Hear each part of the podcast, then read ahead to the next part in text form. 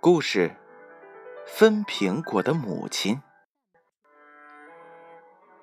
美国一位著名的心理学家，为了研究母亲对人一生的影响，在全美选出了五十位成功人士，他们都是在各行各业当中获得了卓越成就的人。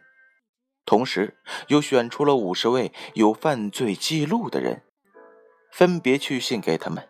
请他们谈一谈母亲对他们的影响。有两封回信给他的印象最为深刻，一封是来自于白宫一位著名人士，一封是来自于监狱的一位服刑的犯人。他们谈的都是同一件事：小时候母亲给他们分苹果。那位来自于监狱的犯人在信中是这样写的。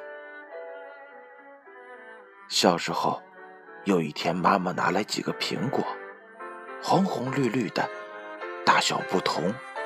我一眼就看中了中间那个又红又大的，十分喜欢，非常想要。这时，妈妈把苹果放在了桌上，问我和弟弟：“你们想要哪一个？”我刚想说，想要最大、最红的那一个。这时，弟弟抢先说出了我想说的话。妈妈听了，瞪了他一眼，责备他说：“好孩子，要学会把好东西让给别人，不能总想着自己。”于是，我灵机一动，改口说：“妈妈，我想要那个最小的，最大的留给弟弟吧。”妈妈听了，非常的高兴，在我的脸上亲了一下，并把那个又大又圆的苹果奖励了给我。我得到了我想要的东西。从此，我学会了说谎。以后，我又学会了打架、偷、抢。为了能够得到想要得到的东西，我不择手段。直到现在，我被送进监狱。那个来自于白宫的著名人士是这样写的：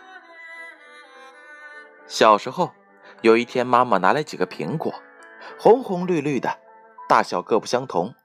我和弟弟们都争着想要大的。妈妈把那个最大最红的苹果举在手中，对我们说：“这个苹果。”最大、最红、最好吃，谁都想要得到它，这很好。现在让我们来做一个比赛。我把门前的草坪分成三块，你们三人一人一块，负责修剪好。谁干得最快最好，谁就有权利得到这个最好的苹果。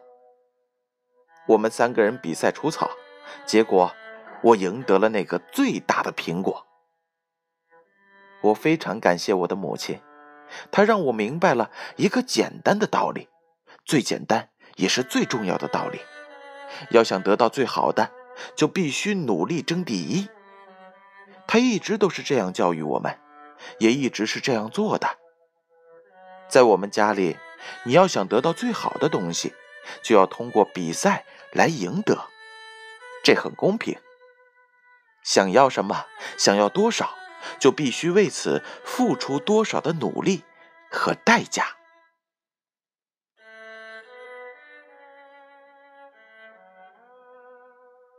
故事讲完了，这则故事又告诉了我们什么样的道理呢？